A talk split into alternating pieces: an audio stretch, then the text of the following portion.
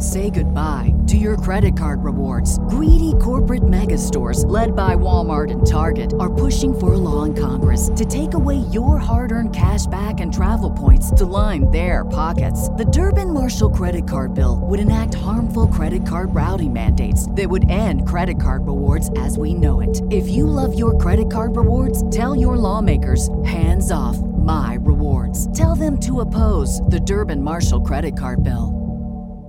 What's the easiest choice you can make? Window instead of middle seat? Picking a vendor who sends a great gift basket? Outsourcing business tasks you hate? What about selling with Shopify?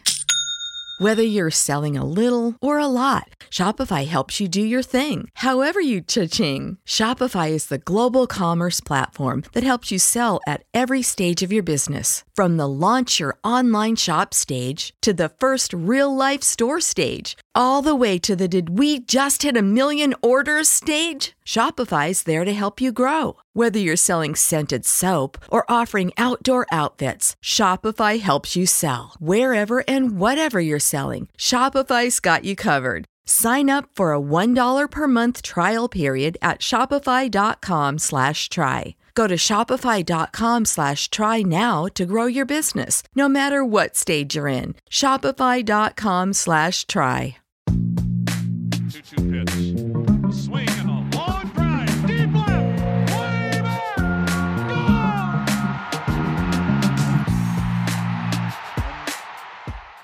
Hey, everybody, welcome back to another Baseball America podcast. I'm Kyle Glaser. We are continuing our top 10 prospects podcast series today with the New York Mets. And to do that, we are joined by Matt Eddy, the longest tenured employee here at Baseball America, now our co executive editor. Matt has done the Met system for years and years and years, knows this franchise and this talent base as well as anyone else. Matt, first and foremost, how you doing? Oh, good, Kyle. Thank you for uh, soldiering through all 30 of these. Yeah, it's always fun talking baseball. Glad to uh, give some more insight as to what's going on in these teams' farm systems. Matt, before we dive into the Mets farm system, we do have to kind of address where this organization is. 2021 was a very tumultuous year in the organization. In January, newly hired general manager Jared Porter was fired after reports emerged that he had sent unsolicited, sexually explicit photos to a female reporter during his time with the Cubs. A few months later, in May, the Mets fired hitting coach Chili Davis. He then came out and criticized the organization and its processes and practices. Then in the summer, they failed to sign first round pick Kumar Rocker, which obviously led to a lot of questions about the organization, their draft philosophy, how that could have happened, and also why they didn't make some picks later in the draft to account for this potential outcome. And then moving further into the fall, Zach Scott, who was promoted to acting general manager after Jared Porter was fired, was himself fired after he was arrested on a DWI charge. He was arrested in September, fired in November. He was eventually acquitted of that charge. And to top it all off, the Mets finished under 500 after being in first place into mid August. They set the record for the most days in first place by a major league team that finished with a losing record that season 105 days. They went 29 and 45 in the second half. Uh, the Javier Baez trade did not work out, the thumbs down incident. At the end of all of it, manager Luis Rojas was fired. Just a tumultuous season on so many levels for the Mets this offseason after uh, a long search. They eventually hired Billy Eppler, the former Angels general manager and Yankees assistant general manager. He's now the GM, and longtime manager Buck Showalter is back on the bench. He will be the Mets manager for 2022. Matt, after everything that happened this year, where is this franchise and this organization? Uh, well, uh, d- based on their, their offseason activity, signing uh, four players for $250 million, they're clearly committed to 2022. Uh, you know, and perhaps you know the big if being if Jacob Degrom can stay healthy, you know, there's reason to see why they're committed in, in such a way. Uh, the 2021 team, their, their, schedule was a little front loaded with weaker opponents. They got off to a fast start. That might have been illusory. Uh, you know, I don't know if they're quite as bad as their second half showing, but they were not like a traditional first place team based on their components you know, and getting some some better lineup functionality and start and, and just pitching depth is going to be key for them in 2022. Yeah, you mentioned the free agent signings. First and foremost among them is Max Scherzer. That's a big one, as well as Starling Marte, Eduardo Escobar, Mark Canha. They really strengthen the rotation, the bench, the outfield. So they're making moves. Uh, but as you mentioned, this is a team that, like every team, will need reinforcements. And the main question is when you look at this farm system, how prepared is it to provide those reinforcements during the season? On the pitching side, they're not well equipped, I don't think, for, for this season. I think in 2023, you can begin to see some chance for, for pitchers to come up, but I think a lot of their, a lot of the impact, a lot of the crucial innings they're going to need help with, it's probably not going to come from within for this season. Um, you know, the most likely pitcher to come up is probably somebody like Adam Oller, a minor league Rule 5 pick, who they've, you know, they turned into a potential swing man type of guy, number five starter type. He's somebody. Uh, he was their the organization pitcher of the year. Um, and in terms of offense, they do have some AAA guys who are ready to contribute. Khalil Lee, Nick Plummer would probably be the two most prominent, but these guys are more part-time outfielders. I think later in the season, there's a chance we see Brett Baty. There's a chance we see Mark Vientos. Um, it's hard to say what to expect from them you know, as as young major league rookies, but there is a chance we see them. What would you say are the strengths and weaknesses of the Mets farm system right now?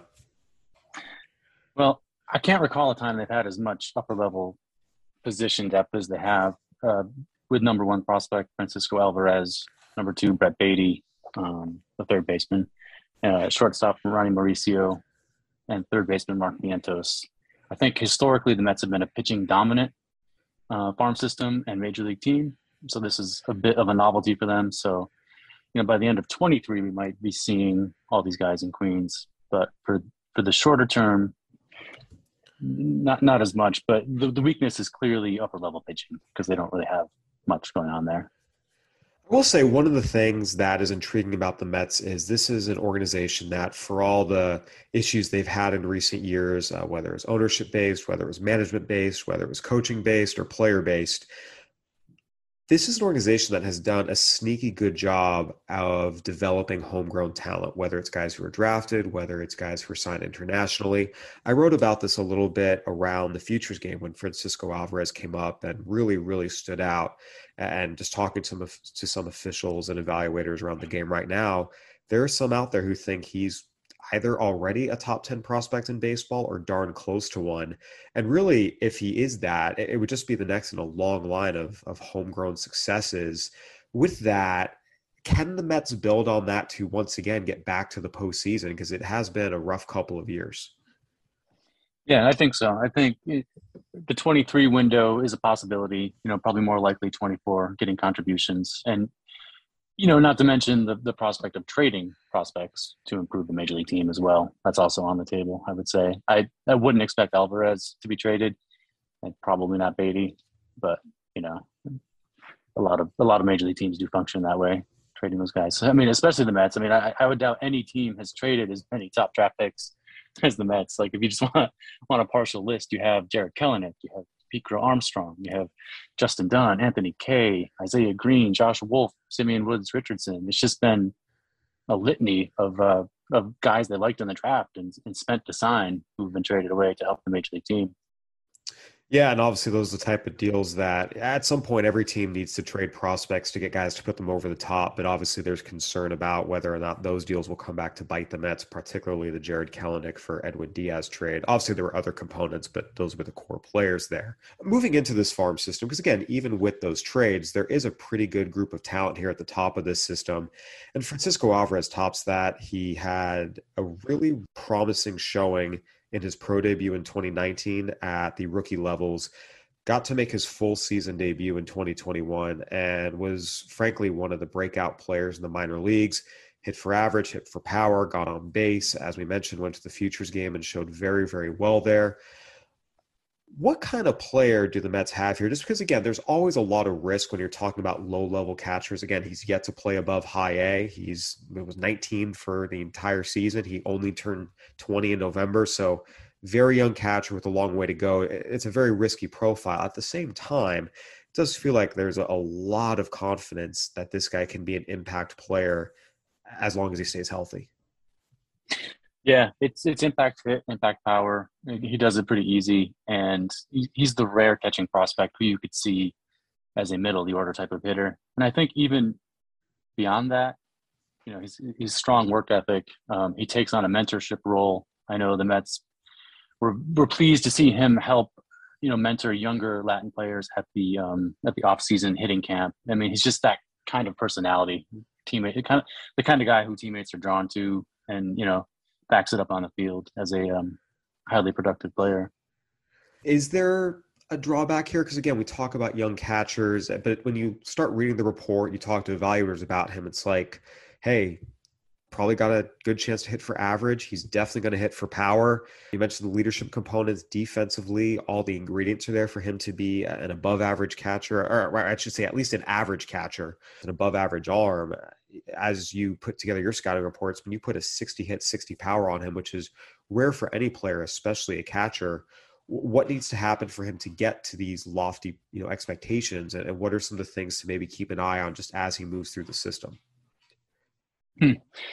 No, that's interesting. You know, as you mentioned, it is the road to playing every day in the majors as a catcher is, is fraught, and um, it, it is rare to see catchers play every day when they're when they're very young. You know, the exceptions are guys like Yadier Molina and Salvador Perez. So that does kind of kind of put him at a bit of a disadvantage just from a historical context. But you know, the the reviews are so loud that he he could be one who who defies the expectations. You know, it's in terms of what what he has to do. You know, it's just pretty much just get the reps, just just build the rapport with pitchers and, and focus on that on that development. You know, they they definitely wanted to get him out of the automated balls and strikes in low A so that they could get him working with an umpire for that specific reason to kind of help present pitches and and help his pitchers along. Is there any concern about the body, just given he is a big guy, 5'11, 233 pounds at such a young age? Yeah, sure. Um, you know, scouts have mentioned that he, you know, I think in their terminology that he folds up well behind the plate, and um, you know, looks like looks like a natural there. He's been a catcher his whole life. Yeah, it's certainly an exciting prospect again, and someone that Mets fans are rightfully very excited about based on your discussions with evaluators, I assume it's safe to say he was the clear cut number one prospect in the system. Yeah, and the, the surprising thing there is that even after the lost season, just watching him at um, the alternate site, they were similarly convinced, even though other players in the system had reached higher levels and accomplished a little more professionally. So yeah, you mentioned Brett Baty, Ronny Mauricio, and Mark Vientos being the other three main players in this group of really talented position player prospects the Mets have. Based on everything that happened last year in terms of their performance, what they showed evaluators, your discussions with uh, officials both inside and outside the Mets organization, how did this next group kind of stack up and ultimately what kind of put Brett Baty over the top? Uh, with Baty, it's the mature hitting approach. I, I, kind of he's kind of viewed as a um, you know a strong hitter first who has power and has a good chance to develop more as he matures his approach. You know, right now the ground ball profile is a little high. Um, it's, it's, something that kind of impacts, like Alec Bohm in the majors this year had a, had a bit of an issue with that, so he's got to do a little retooling. So it's it's kind of something that um, the ingredients are there. You know, his futures game BP was impressive you know the raw power is there. It's just a matter of of you know um, finding the right opportunities to maximize it. Defensively, where does he project to end up? He was drafted as a third baseman. There's been some discussion about whether he's there, whether he should go play to the outfield a little bit. He got some time in left field this year. What is his defensive outlook? I think you could expect average at third and you know playable in left field is probably the, the best way you know, at least internally, the Mets view him as somebody who is a better athlete than he looks. You know, he's he does perform pretty well on their internal metrics for athletic ability. Somebody who's very motivated to get better athletically as well. Ronny Mauricio is someone who has been somewhat of a big name in the prospect world for a couple of years now, and every year it seems like there's a lot of talk about you know his potential and everything he does. You know, that's just so promising. You look at the body, you look at the strength, you look at the power Um, but he's a very, very aggressive hitter. He posted a sub 300 on base percentage this year uh, at high A and a little bit of time at double A. And you look at the overall career performance, and it, has been somewhat underwhelming. Uh, the 112 strikeouts to 26 walks this year was concerning. How do you evaluate this guy, and, and where's the optimism, and where's also the pessimism? Yeah, I mean, you hit on the downside. There is the very real chance that he's more of a low on base slugger, you know, somebody you want batting like sixth, perhaps. Um, if he provides the infield value, that might still be a good outcome for him. I think the optimism comes in where, uh, you know, the Mets did uh, challenge him to clean up his batting profile. Uh, he did improve his chase rate. He did improve his his uh, maximum exit velocity during the season. Um, and that raw power is is really there. Scouts scouts comment on that most most of most of all. It's like easy seventy raw, and you know the type of body to to comfortably project plus raw in the majors. Is he going to clean up his approach enough to make enough contact to be an everyday major leaguer? Well, the evidence is scant right now. Um, it's, it's it's hard to say absolutely not, but I think I think there is a role given what he can do defensively, you know, playing short third base. I think he's also athletic enough to handle an outfield corner. So, I mean, the power might be enough to get him in the lineup. It's just a matter of how high in the lineup, I think. And then lastly, you have Mark Vientos, who was a second rounder a couple of years ago and uh, got some good reviews last year, just some of his work during the shutdown. Came out this year and, and had really his best season as a professional across double A and triple A, hit for power, hit for average, got on base. It was one of the more productive years in the minors, uh, 25 home runs in only 83 games. What do the Mets have here? Yeah, um, I, they have an, an aggressive fly ball hitter who, hits the ball hard, hits it in the air, hits it for power, hits it to all fields. Um, you know, I think he does have some of the, the, the plate discipline issues that Mauricio has, where he's not quite he's not quite where you want him to be in terms of that. But I think I think he has the power to overcome a lot of that. one of the, one of the fun aspects of, of Vientos too is he has a. it's described to me that he has a bit of a, a, chip on his shoulder that he's not regarded in the same class as the as the three prospects ahead of him. So he's got kind of that he's got kind of that motivating factor. You know, it's not not that he's pouting. It's just he's he's just motivated to kind of join that group. From a production standpoint, it certainly makes you think a little bit that it would not be a surprise to see him outperform some of these guys who's ranked higher than he is. Is there a perception there that maybe he is underrated and could very well outperform some of these guys ahead of him?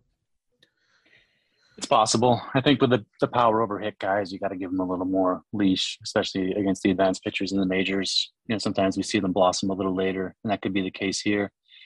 Um, because you know, this is another case like like Mauricio. This is another case where the power is just the raw power is just crazy good. You know, it's it's it's it's rare ability to take the ball deep, especially with the pull side.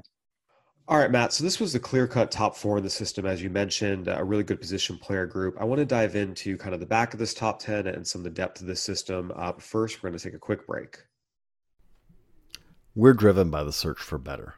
But when it comes to hiring, the best way to search for a candidate isn't to search at all. Don't search, match with Indeed. If you need to hire, you need Indeed.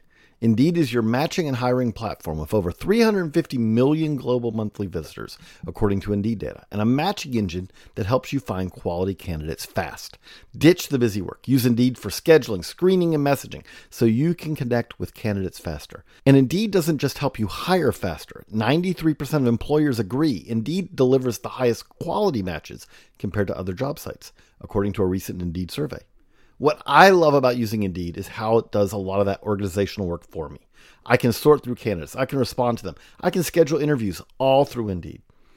Leveraging over 140 million qualifications and preferences every day, Indeed's matching engine is constantly learning from your preferences. So the more you use Indeed, the better it gets.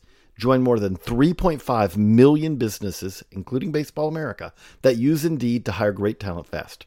And listeners of this show will get a $75 sponsored job credit to get your jobs more visibility at Indeed.com slash BaseballAmerica. Just go to Indeed.com slash BaseballAmerica right now and support our show by saying that you heard about Indeed on this podcast. That's Indeed.com slash BaseballAmerica. Terms and conditions apply. Need to hire? You need Indeed. Say goodbye to your credit card rewards. Greedy corporate mega stores, led by Walmart and Target, are pushing for a law in Congress to take away your hard earned cash back and travel points to line their pockets. The Durbin Marshall credit card bill would enact harmful credit card routing mandates that would end credit card rewards as we know it. If you love your credit card rewards, tell your lawmakers hands off my rewards. Tell them to oppose the Durbin Marshall credit card bill. And we're back breaking down the New York Mets farm system with Matt Eddy. All right, Matt, we talked about the position player group at the top of the system, the potential they hold, and why Mets fans can reasonably be optimistic about these guys appearing in Queens sometime in the next couple of years and potentially making an impact for this team. On the pitching side, there are some players here who come with pedigree, but there are injury concerns. Uh, first and foremost is Matt Allan, who was a third round pick in 2019. A lot of people felt he was a first round talent, and he did get first round money. Had Tommy John surgery in 2021. He was out the entire season. He'll be out for at least half of 2022. And then right behind him was JT Ginn, who again was a first round caliber talent at Mississippi State. Had Tommy John surgery. The Mets drafted him while he was injured, rehabbed him, and he made his pro debut at Low A St. Lucie in June of last year. What's the status of these two pitchers, and ultimately, how did you go about stacking them up with Allan finishing just ahead of Ginn? Yeah, Allan clearly has the best arm in the system when healthy. You can make a case for him higher on the list. Uh, we won't really see him until closer to the mid midpoint of 2022, but you know the, the three pitch mix is loud. He really convinced a lot of people about change of quality at the alternate site in 2020. He's always had the fastball and curveball, um, so I think there's there's tremendous upside here. If you really wanted to dream, it'd be like number two, you know, but still very unproven. He's just got like a handful of innings in the complex league as a pro. And then what were the reviews on JT Ginn here as he made his pro debut and really his first outings on the mound since having surgery? Yeah, he's uh, you know more like a number four-ish type of starter. You know, good fastball slider, has a good changeup, just has to the potential for a good changeup is in there. I should say it's just a matter of of of, of more conviction and executing it. But there is a you know a three pitch right-handed starter with some good makeup traits and um, better proximity than any other uh, pitcher in the Met system who has upside. So yeah, again, finished the year with 10 starts at High Brooklyn. Theory goes to double A next year. And being a, a, college guy, I think it wouldn't be a surprise if we see him at Citi Field, say 2023, and maybe provide the Mets a little bit of that pitching depth that, again, every team needs. Matt, these top six prospects are, again, players who, in the prospect world at least, are somewhat known. They were big international signees, they were top draft picks, they are guys who have performed. After this, the depth does drop off a little bit. I feel like it's safe to say these six guys were clear cut top 10 talents how many other players were kind of in the mix here? You, you, picked four guys, obviously, for the seven to 10 group. How many names were kind of in the mix here to fill out the back of the list? Yeah, it, it was very unsettled after the after that group you mentioned. I think Alex Ramirez, the, the low A center fielder, probably has the best upside case, you know, because he's very toolsy. Uh, questions surround whether he'll be able to hit, you know, get his swing together to, to hit enough for all the tools to play. Uh, but he's got upside. You know, Khalil Lee is more of a um, more of a floor than ceiling guy, but he's he's close to the majors. Has some major league experience too. And then we just have some lottery tickets, um, some young, some teenage right-handers, Joel Diaz and, and Calvin Ziegler. Ziegler being the second round pick this year, who ended up being their uh, top pick by virtue of Rocker not signing. I want to start with Alexander Ramirez. The Mets made him their top international target back in 2019, gave him $2.05 million. And what was notable about him is the Mets challenged him with an assignment to Low A St. Lucie pretty much right away. He played really well and extended, and they pushed him up in June, a month into the season. He got there to low A, I should say, a lot quicker than, than a lot of other really prominent prospects from that signing class. The numbers weren't exceptional, but again, this was a very, very young player who really didn't have a whole lot of experience before going to low A. What were the early reviews on him? Yeah, I think you nailed it. You know, he, as the Mets described it, he was too good for extended, so they had to challenge him. and you know, you, you saw the struggles. Uh, you know, but all, he, he did outperform a lot of players in his signing class. You know, some bigger names just on the field this year, and um, you know, there's a, there's a chance for if he if he bulks up a little bit, and adds some strength, there's a chance for profile right field tools here. Uh, but it's really about getting getting the swing to work consistently uh, to hit. And you mentioned Joel Diaz and Calvin Ziegler, two newer additions to the Mets system. Diaz signed during the 2020-2021 signing period. Ziegler, as you mentioned, a second round pick last year. What made them the picks to go in these final slots in the top 10? Yeah, Diaz, uh, 17 year old, um, had had the lowest ERA I could find in, in Dominican Summer League history, going back, you know, at least as far as the, the records online could be searched. He had the lowest ERA by a 17 year old that I could find. And, and that's a product of um, you know, just being a, a, strike thrower with a wider repertoire, good velocity, you know, in, and projection and, and athleticism that really hint that there's some more levels for him to reach. Uh, so there's there's a lot of positive indicators, but you know, risk the risk factor is just it just breaks any scale you would try to use. Three earned runs in 50 and a third innings this year in the DSL at a 0.54 ERA. Certainly, really, really appealing. Uh, but again, DSL performance you always want to take with a little bit of a grain of salt, or a larger one, I should say, and uh, see what he does when he gets stateside. But for his age, and as you mentioned, the wide repertoire, wide repertoire, it's all good things. And then Ziegler, as you mentioned, he was a Canadian high school player, and it was really kind of an interesting backstory with him. He actually came south to a Florida charter school as well as a, a travel team in Ohio. Ultimately, performed well enough for the Mets to take him with a second round pick. And what did the Mets see and like, and what's the overall outlook for Calvin Ziegler?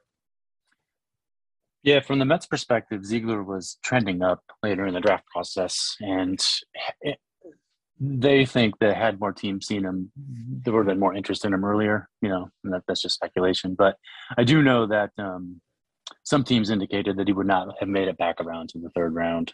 Um, so, you know, the Mets taking him where they did, if they valued him there, you know, could turn out to be a good move. Um, you know, power fastball, power breaking ball, kind of the attributes you want to see from a 18 um, year old high schooler and you know didn't pitch after he signed because of uh, some visa issues. But you know, it, it's, it's, just one of those pitchers you'll have a lot better idea starting next year of what what they have.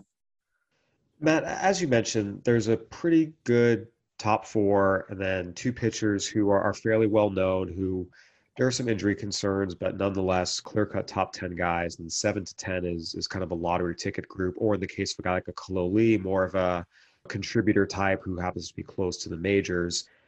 But even in systems where maybe there isn't a tremendous amount of depth, there are always guys who pop up, guys who make big jumps or, or better than people expect them to be. Who are some of the guys maybe in the back half of the system, say the 15 to 30 range, to maybe keep an eye on? Yeah, okay. Um, I think an encouraging step this year, uh, these are small samples we're dealing with with these players, but for an organization that had no that hasn't really had any left-handed pitching presence since Steven Matz was a prospect. Um, the steps shown by uh, Luis Rodriguez, the left-hander, they have, they have two players by that name, but he's the, the 19-year-old Dominican left-hander. Him and uh, Javier Atencio really stood out. You know, power arms from the left side, which is something you know it's it's really refreshing for the system because it's something they've lacked. So those are two guys I would definitely keep an eye on. I know the Mets internally are excited about some of the college pitchers they got uh, after the second round. They got Dominic Hamel and, and Mike Vasil from Virginia. I think those two arms they are very optimistic on based on what they saw in the pro debuts. Yeah, and again, this is a player development group that's done a really, really good job getting guys to the majors. Now, sometimes it's for the Mets, other times it's for other teams. But nonetheless, drafting and player development has been a strength of the Mets. Matt, would you say that the pieces are in place in this system to get the Mets over the hump and back to the postseason? Yeah, we saw them sign a lot of guys this year, spend a lot of money. Is it mostly going to come from free agency and what's already in the majors, or is it going to come from this farm system? What's this going to look like? My hunch is that a lot of the, the pitching that they're going to need to win, if they're going to win, is going to have to come from outside the organization, uh, at least in the next two to three seasons. Um, but I do think there is a foundation in place for a window after that period. And and really, when you think about um, the 2022 season, it, it could be a, a, turning point for the organization if some things break their way. Uh, you know, Jeremy Barnes, they hired his farm director, and he his hitting initiatives. I think if they work as they worked, as he helped implement with the Astros, where we had college performers like Chas McCormick, Jeremy Pena, uh, Jake Meyers turn into legitimate pro prospects. If he's able to kind of clone that and bring it to the Mets, there is some hope that the hitters will develop better than is expected right now. And the other key thing to keep in mind for this farm system is the 2022 draft will be key. Um, by virtue of getting the compensatory pick for not signing Rocker, having their own 14th overall pick, and then having compensatory picks for Noah Syndergaard and Michael Conforto once he signs. Uh, the Mets are looking at the highest or one of the highest bonus pools for for 2022. So that's a potential a franchise changer. Yeah, absolutely. Again, new management in place, Billy Eppler taking over as general manager. We'll see what him and his regime are able to do with that opportunity. But again, it's been a tough couple of seasons for the Mets, as we've seen last year might have been the toughest season of them all. And as you mentioned, a turning point is something this franchise definitely hopes to have here sometime in the near future. And we'll see if it comes in 2022. Matt, thank you so much for joining us. We really appreciate your insight as always. Thank you, Kyle. All right, everyone, that'll do it for another Baseball America Prospects podcast. Go ahead and give us a review on iTunes, Spotify, Stitcher, whatever platform you're listening on. We'd love to hear from you. For Matt Eddy, I'm Kyle Glaser. Thanks for listening. Stay safe.